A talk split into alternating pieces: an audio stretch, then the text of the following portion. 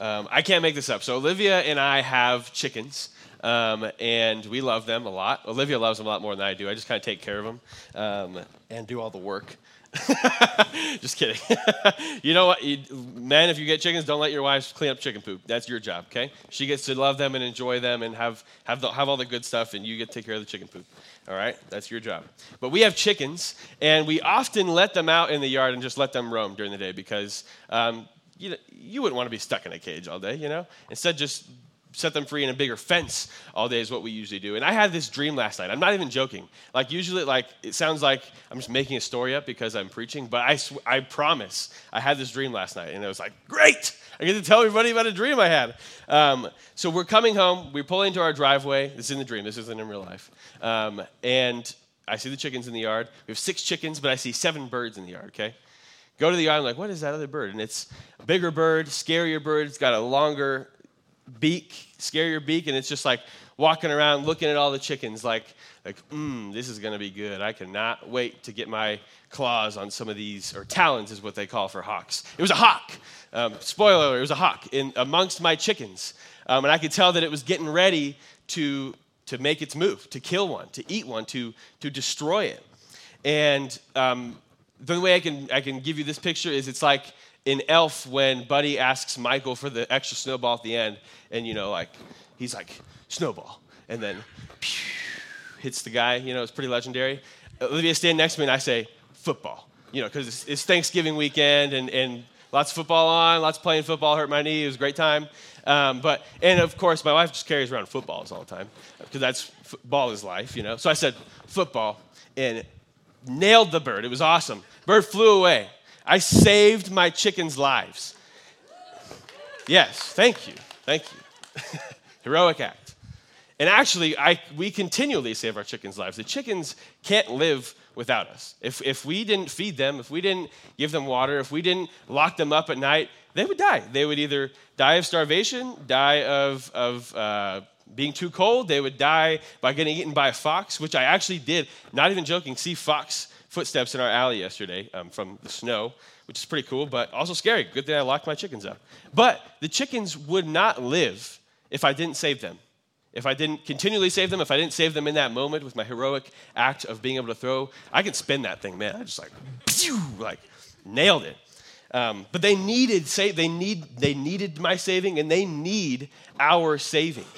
And we, like humans, or like chickens, we need saving often now it's much different you know we don't we we can work and provide food for ourselves. We can we, we, we know that we have to put clothes on in the morning. We know that we have to go to school to get an education to get a job. We know all that kind of stuff. Like we can take care of ourselves but we have this innate need desire this heart hole in us that needs wholeness that needs life that needs real like something to actually pursue and go towards.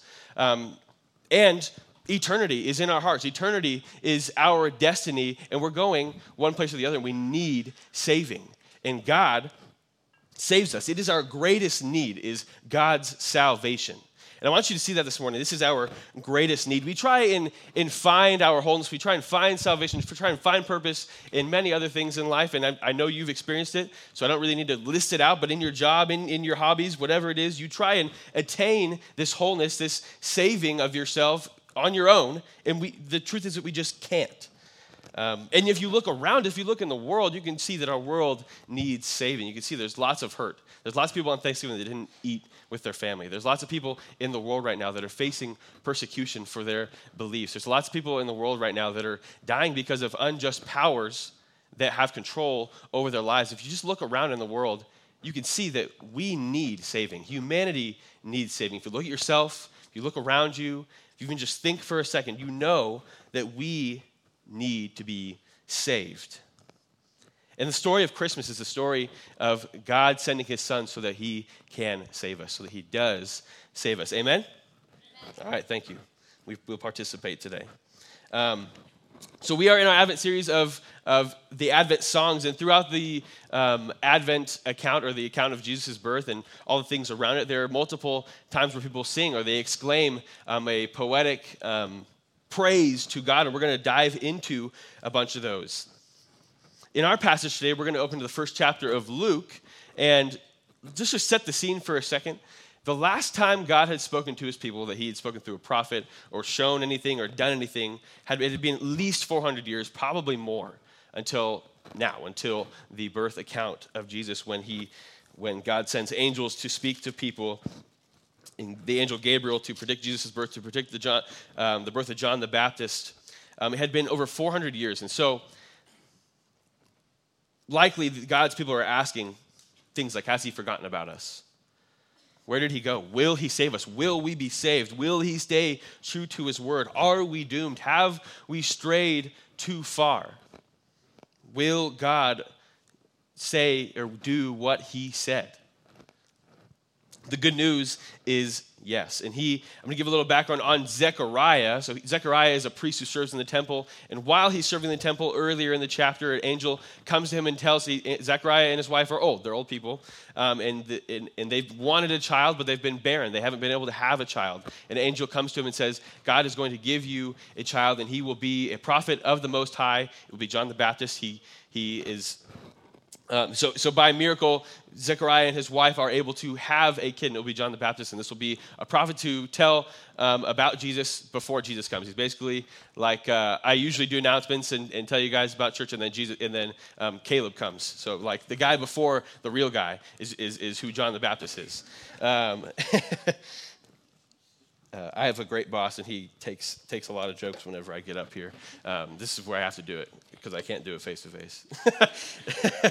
But John the Baptist is the guy to come before the real guy. He announces of God's salvation to come, and and God blesses Zechariah and his wife with this baby, John the Baptist. Zechariah responds with, with disbelief. They've been asking for him, they've been asking for God to bless them with a kid, yet when an angel, an angel of God comes and tells them they're going to have a kid, he reacts with disbelief. And so then God punishes him and makes him silent, mute, until the baby is born. So for nine months, Zechariah is silent. And where we are at in Scripture is when Zechariah can finally break his silence and he bursts in praise for God about the coming salvation that God is about to carry out starting with John the Baptist. Okay, so there's the scene. Let's jump into the actual scripture. Oh, that TV is not working. Oh, there we go. Zechariah's song. Read along with me. I'm going to read from my Bible since that TV is not working. So if you would move the slides as I read through, that would be great. Then his father Zechariah, the, his, the father of John the Baptist, was filled with the Holy Spirit and prophesied. Blessed is the Lord, the God of Israel, because he has visited and provided redemption for his people. He has raised up a horn of salvation for us in the house of his servant David, just as he spoke by the mouth of his holy prophets in ancient times. Salvation from our enemies and from the hand of those who hate us. He has dealt mercifully with our fathers and remembered his holy covenant, the oath that he swore to our father Abraham he has given us the privilege, since we have been rescued from the hand of our enemies, to serve him without fear and holiness and righteousness in his presence all our days. And you, child, talking about John the Baptist, will be called a prophet of the Most High. For you will go before the Lord to prepare his ways, to give his people knowledge of salvation through the forgiveness of their sins. Because of God, because of our God's merciful compassion, the dawn from on high will visit us to shine on those who live in darkness and the shadow of death, to guide our feet into the way of peace. It's good stuff. So, this is after a nine month long stint of not being able to talk and some scholars even say he wasn't able to like even hear like communicate so all he could do is stew in the word of god and he's like i said he's a priest so he knows all of god's commands all of god's promises and he all he all he gets to do is enjoy and, and, and think about God. And this is his burst of praise when he is finally able to speak, and he speaks on and celebrates God's salvation and describes how God has saved us. And so today we're going to look at in this passage how God has saved us because that is our greatest need. And if you are a Christian, maybe this is has is like you know this is old news. Yeah, I've been saved, um, but Zechariah was a priest, an old priest who served in the temple, and he was in his late years of life celebrating God's salvation to him.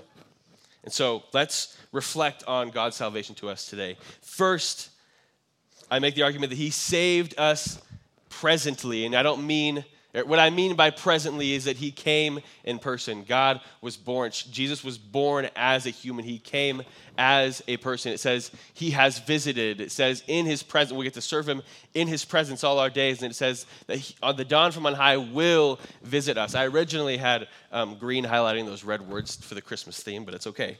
Um, but he has saved us presently. These are all statements that, in more ways than one, would have been surprising, would blow the minds of the people of the day that are hearing this.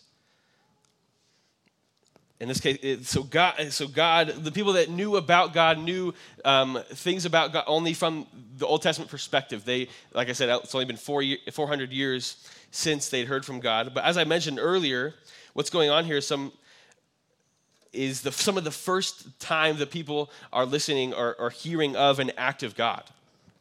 Um, for 400 years. They know God as revealed in the Old Testament and thought of him as, and the thought of him as being a present face to face God would have probably, in a way, scared them, would have struck fear to them. And here's why. So if we look back to Moses, when Moses met the Lord, he hid his face for he was afraid to look at God. Then years later, he begged to see God's glory, and God told him, You cannot see my face, for man shall not see me and live. When the ark of the Lord is being, back, being brought back to Israel, some people looked inside of it, and as a, as a result, God killed them. The people despaired. Who is able to see the Lord? Who is God? When David was bringing the ark to Jerusalem, one man touched it. God struck him down. David himself was afraid of the Lord the day he said, How can the ark of the Lord come to me? The nearer that Ezekiel approached the, approached the throne of the Lord, the appearance of the likeness of the glory of the Lord, when he saw it, he fell on his face. He couldn't handle it. God in person after the fall, after the, God's perfect creation had been damaged. And if you don't know anything about the fall, go back to our um, series from the summer where we go through the grand narrative of Scripture. But post fall, God in person was a scary thought. I could die in the presence of God. God doesn't look at me. I can't look at God. I can communicate with him. I can go to my priest and experience him. I can give sacrifices to him. He makes miracles happen for me, but I can't see God. And if I see God, I'm going to die. But God came in person. God in person was not the norm, the expectation, or even the way they comprehended it, the hope. Because if you see God, you might die. But Jesus came as a baby as a real person, someone who puts his pants on one leg at a time, just like you and me. God, who people knew to be spoken of, prayed to, sacrificed to, seemingly untouchable and unreachable in this respect, is now present. He's saving us presently. This kind of makes me think of when I was a little kid. Uh, in my, I was scared of the dark or scared of I would have nightmares, just like any little kid does. Um, and in my room, I had my toys. I had Transformers. I had um, posters of superheroes. I had posters of football players. And whenever I would think of something scary, like like we had this Chucky movie, and I, whenever I would see the DVD, when I'd pass the shelf, I'd be like, "Oh no!" And then I'd have nightmares, or I couldn't fall asleep because I'd be thinking of it. So I'd have to like do this when walking by the movies. If I forgot, and I couldn't stop thinking about these scary things, I would just think of how I'm surrounded by all these, all these transformers and all these superheroes and, and Randy Moss, like, and all these people, if I was being attacked by Chucky or whatever other scary thing it was, would come to life, would come in person and save me. That's kind of the feeling that I think these people like feel in, in this uh, with this message is that like the God who I can't see, who I can't be in person with, who I would die in person with, is, is here is with me. He is a real person. Last year, when I was preaching on, on um, in Advent, I, I made the argument that it happened, it really happened. And God is a real person. He came as a baby, was born as a baby. And this has lots of impl- implications for us. And, and I, don't, I don't think it's helpful always to look at Scripture and, and think, how do I live you know, in light of, of what God did, but this definitely, the incarnation, the fact that Jesus came as a human and we are humans, means that we should probably model our lives how the best human ever lived. Okay, so I just have three implications from that. First, the incarnation, or the, the becoming of a human from God, means that we live in the world but not of it. Jesus prayed for his disciples I do not ask that you take them out of the world, but that you keep them from the evil one. They are not of the world, just as I am not of the world. In other words, we pursue holy lives of obedience and sacrifice as we engage the world around us because of the incarnation, because that is what God did. That's what Jesus did.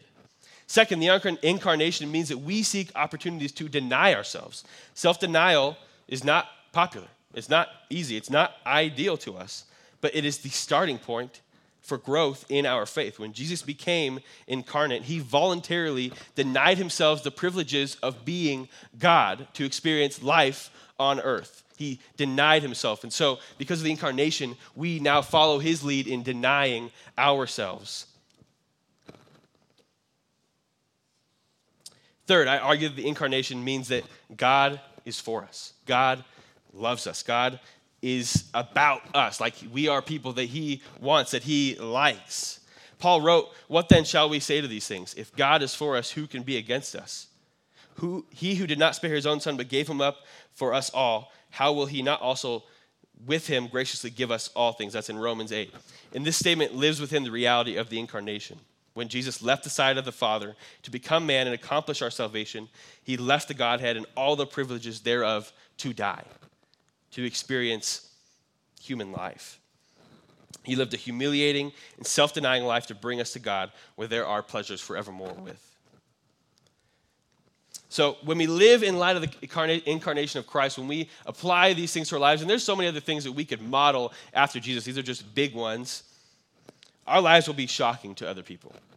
Although we are sons and daughters of the King of the world, we will humiliate ourselves by serving others all things may be permissible, but we will deny ourselves certain things or activities so that we can grow in our love for God and others.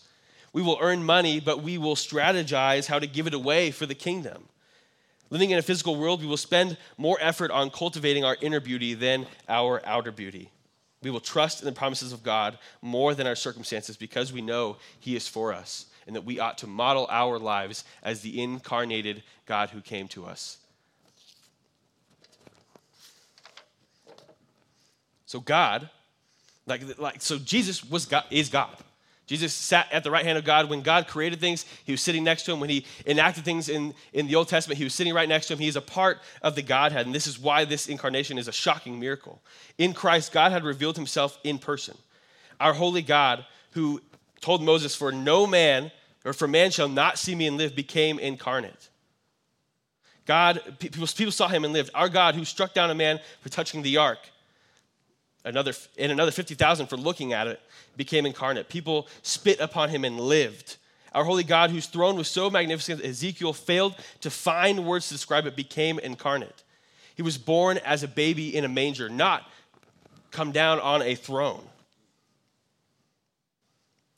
God, who asked Job, Where were you when I laid the foundation of the earth, became incarnate. He was born in an insignificant little town and worked as a mere carpenter in Nazareth.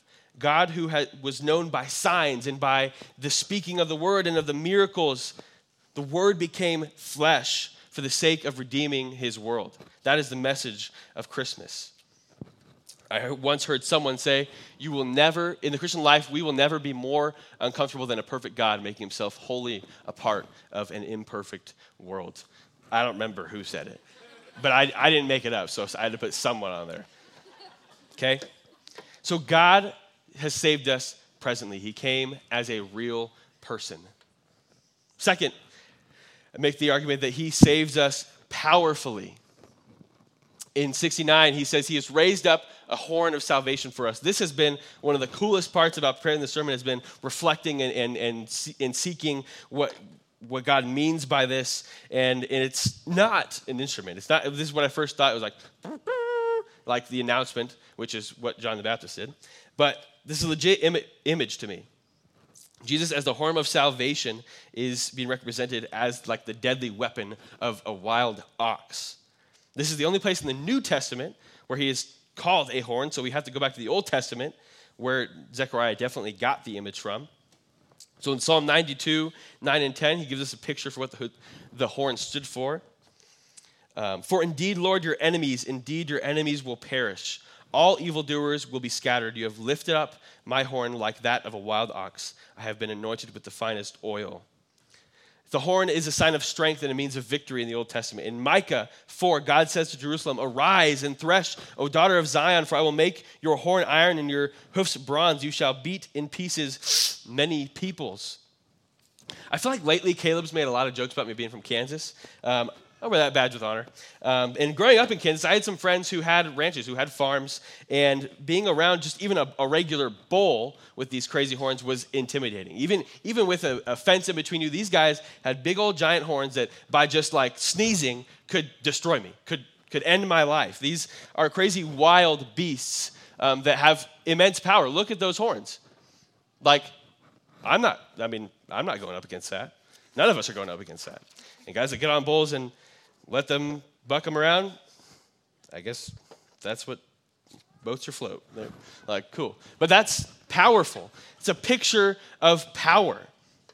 Verse 70 says that the coming of this horn of salvation was spoken by the mouths of the prophets. One of the clearest examples is in Psalm 132. Again, David said, There will be a horn, a sprout for David. The image must be read and understood in relation to God, though. He is the one who is strong, and he is the one who gets victory over the enemies of his people.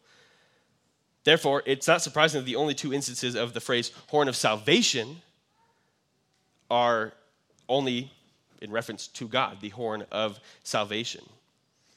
In uh, 2 Samuel and in Psalm 18, the Lord is my rock and my fortress and my deliverer, my God, my rock, in whom I take refuge, my shield and the horn of my salvation. So, God in this instance, in the psalmist instance, is his defense and his offense. God is the only one that has the power. The God is the only one that can defend us, and he's the only one that can have victory for us, victory for his glory. And that brings us now back to our passage. Jesus is the horn of salvation because he is a dead he's being pictured as a deadly weapon with tremendous power, which according to verse 71, God uses to save his people from their enemies and all who hate them. Zechariah means primarily that the Messiah will one day literally destroy his enemies and gather his people into his land and rule them in peace. And yes, he will when he comes a second time. But Zechariah's words necessarily imply more than that here.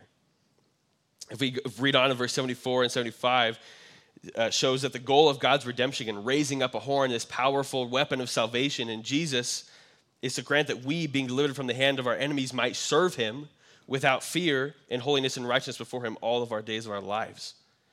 God's aim in raising a horn of salvation isn't merely to liberate an oppressed people, but to create a holy and righteous people who live in no fear because they trust Him, because they know He's the all powerful one, because they know He is victorious, because they know He is their defense. This means that the redemption spoken of in verse 68, the redemption that we see here, the salvation that we see here, must include like redemption from our fear, redemption from the, the fear that we have to live our lives, to live the Christian life, like I illustrated earlier. If the goal of God's redemption is to be achieved by Him raising up a powerful Savior, a weapon of salvation, then the gathering of a people who are fearless and righteous, it, the goal is that He would gather people who, who are fearless and righteous because of His power not because of our power, not because of our confidence, but because the power that He has displayed in His, his salvation. Our God is almighty, all powerful. He's conquered our enemies, namely the world, the flesh, and the devil, and we can live free of fear of these things because of this. Often at Christmas time, I think that we get too narrowly focused on just the baby, the cute little baby in the manger, you know, eight pound, 10 ounce baby Jesus. But, quote, but this cute little baby is the literal pound for pound champion of the world. Like nobody can beat him. He is the horn of salvation. He is a weapon that no one can, can put up a defense against. He has won, and, that, and so we can live into our redemption, into our salvation without fear because we serve the King who is almighty, all powerful.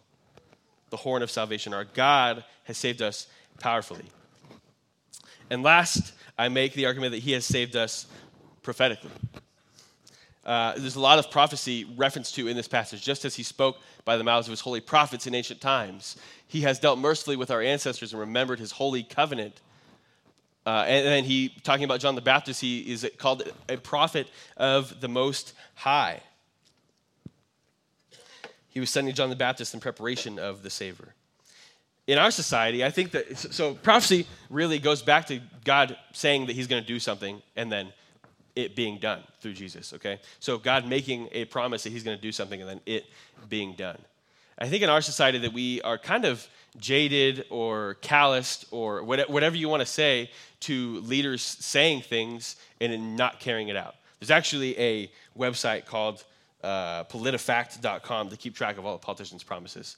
Um, I'm not a political person, but I think it's interesting to go on there and see like what's actually happened, what's not, you know, that kind of stuff. Um, but we are, have become accustomed to people in power just like, oh, they said it, we'll see what happens, you know. He said that my student loans will be forgiven, but we'll, see, you know, didn't happen. um, Gen Z problems. But Zechariah here offers a fact check for God. He looks back and sees what God said, and is talking about how he is carrying out, th- carrying it out through his sons, through prophets. God had promised that his Messiah would come from the house of David. Behold, the days are coming, declares the Lord, when I will raise up for David a righteous branch, and he shall reign as king and deal wisely, and shall execute justice and righteousness in the land. And this is happening through the coming of the Messiah, through God sending his son.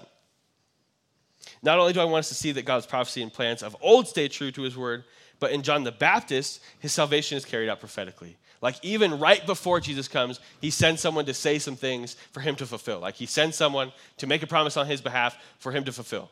And God kept his promise because Jesus came. Jesus saved us. He did it. So we I think that we are jaded to hearing things, hearing people tell us that they're going to do things, and then it might not happen, it might happen, you know, who knows. God, when He says He's going to do something, He does it. It's good stuff. God's prophetic salvation shows us that He is a God that keeps His promises. What if we had a God other than a God who's a promise keeper? God has promised that He'll help me when I'm tempted, but will He do so? He's, he's promised to forgive me when I succumb to temptation, but was God really telling the truth? God has promised to walk with me in the struggles of life, but was He really telling the truth? God promised me a home with Him after this life, but was, is, that, is that real? Yes, the God that we serve is a promise keeper. And you can look back in the first two thirds of the book and see all the things that he, see, that he said and look at how he carried them out through his son, Jesus Christ. He's a God who keeps his word. So, like Zechariah this Christmas, I hope that you can look back on stories like this, that you can read your Bibles, read scripture, and look back and give, give you confidence for your future, for your walk with God, give you confidence that God is going to do what He said He can do. And this, obviously, this is directly applied to God's salvation. And, and like I said earlier, like, we continually need saving, we continually can lean on this. This is good stuff. This is like we went to a preaching conference a couple weeks ago, and, and the guy and the guy described it like these are diamonds that I'm trying to show you guys. Like this is as real, as strong, as good as it gets. You can like stand on this word. It's going to happen. Your God will not forsake you. So we need to lean on the promises of God. We need to look back in order to move forward with confidence. Look back at our powerful God and Father who sent his Son that we could have life to live into our Christian life.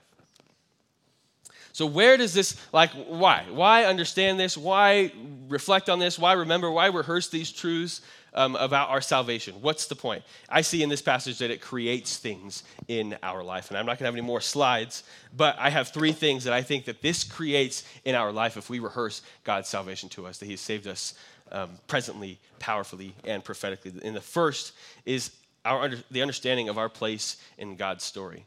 Like what I was saying earlier, Zechariah, Zechariah, it's with the E, and Elizabeth were barren. They had no kids, and they were old. And then God blessed them with kids. They had, God Give us a child. God, give us a child. I know that people in this room can sympathize with that. God, give us a child. And God gives them a child. And yet his praise is not, God, thank you so much for blessing me with a kid. Thank you so much for, for giving me something to do now. Thank you so much for giving me a child. But God, thank you for salvation. Thank you for carrying out your purposes in giving us and blessing us with a child. He's, his picture in the story, his place in the story isn't, he's not celebrating just having something, not just having what God gave him, but, but God using him in his story. He's praising God for salvation. He's not praising God for the thing he's given him. This is a good reminder about our lives, just thinking through our salvation and our place in God's story. It's not just, thank you, God, for saving me so I can be me. It's thank you, God, for saving me so that I can be a part of your kingdom. I can be a part of your story. And we have lots of parents in the room, lots of too soon to be parents in the room. This can help us reflect on our purpose in our children's lives. We're being used by God. We're not being given something to just like, I'm going to create a football player, or I'm going to create whatever you want your kid to be. I'm here to be used as a vessel of God to form this child into, into a disciple and for, to figure out what he, for me and my wife, we are expecting a child, for what he ought to do, how he ought to be a part of the kingdom. And so, first, reflecting, understanding, meditating on how God has saved us helps us to understand our place in God's story. Second, doing these things puts us in the way of peace, in the path of peace. It says that he, um, it says that uh, because of our God's merciful compassion, the dawn from on high will visit us to shine on those who live in darkness in the shadow of death, to guide our feet into the way of peace. When God shines, shines light in the midst of darkness, it's because of his tender mercy, because of our God's merciful compassion. He loves you that he won't let you live in the shadows. If God didn't care about you, he would leave you to your own devices. He would leave you to figure stuff out on your own. He would leave you without himself. He wouldn't convict you of sin. He wouldn't give you conscience. He wouldn't give you that sting in your heart from the Holy Spirit. He wouldn't speak to you in his word. He would say, So be it. Do what you want to do. And that's the ultimate punishment from God, right? In Romans 1, he said he gave them over to their depraved minds and hearts and lusts. He said, You want to be in darkness? Live in darkness. That is the worst punishment that we could have is being in darkness. But because God saved us, we are not in darkness. Amen? God has shown a light unto our, unto our feet. He has given us a path to walk on. He gives us wisdom. And because, because we are saved, because we are, are His. So we understand our place in His story. We get to be in His path of peace. He, get to, he, he shines His light on our path. And lastly, we respond with rich praise and worship. That's what this whole passage is.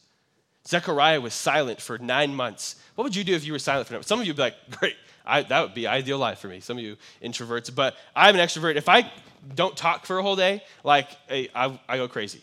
I, like I, and so nine months of, of not talking, I would, I would list off all the things I've been thinking of. I'd probably have the idea to start a crazy, cool business or whatever. But the first things that come out of his mouth, well, first, earlier in the passage, he does say that I will name my son Zechariah, not after myself. But the second thing he says is, is he's praising God's salvation, he's praising God for salvation.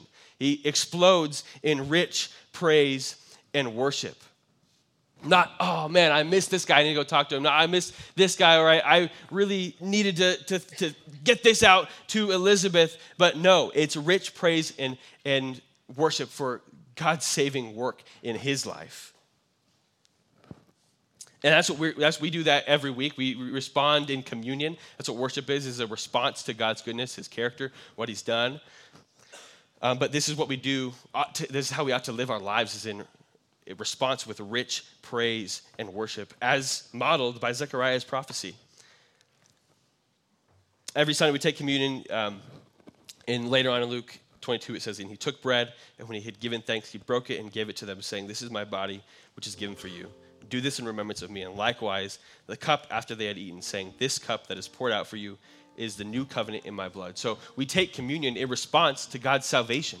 God came as a baby, Jesus was a baby, lived a perfect life in an imperfect world, and then died for us so that we can have life. And that's why we take communion to remember what he did for us every Sunday.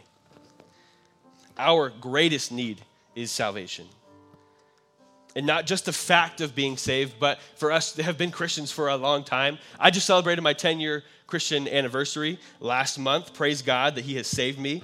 But not just the fact that being, not just remember the fact of being saved, but really stewing in it and letting God save us continually. I'm not saying to go zip your mouth shut like God did to Zechariah for nine months to actually do this for real, but I am saying that we should reflect on God's saving work often and in quiet and regularly and to ourselves and rehearse the gospel to ourselves because it's good news, right? It's great news. God has saved us. He saved you presently, powerfully, and prophetically, and you can lean on His word and trust that He is going to fulfill His word. So my encouragement to you this Christmas season is just at some point meditate, be quiet, let the realities of God's saving work become what celebrating Christmas is about for you this season. Let me pray for you guys. Jesus, thank you so much for saving us. Thank you for the Advent season and giving us a time to remember that you came, God. That you came as a baby in a manger and lived a perfect life in an imperfect world, God, so that we could have life, so that we could be in communion with you, so that we would be saved. God, we love you, and, and again, we just ask that you remind us of these truths often, remind us of these truths powerfully, and that these truths would give us confidence to live this Christian life, God, to live a life unto you. It's in Jesus' holy name I pray. Amen.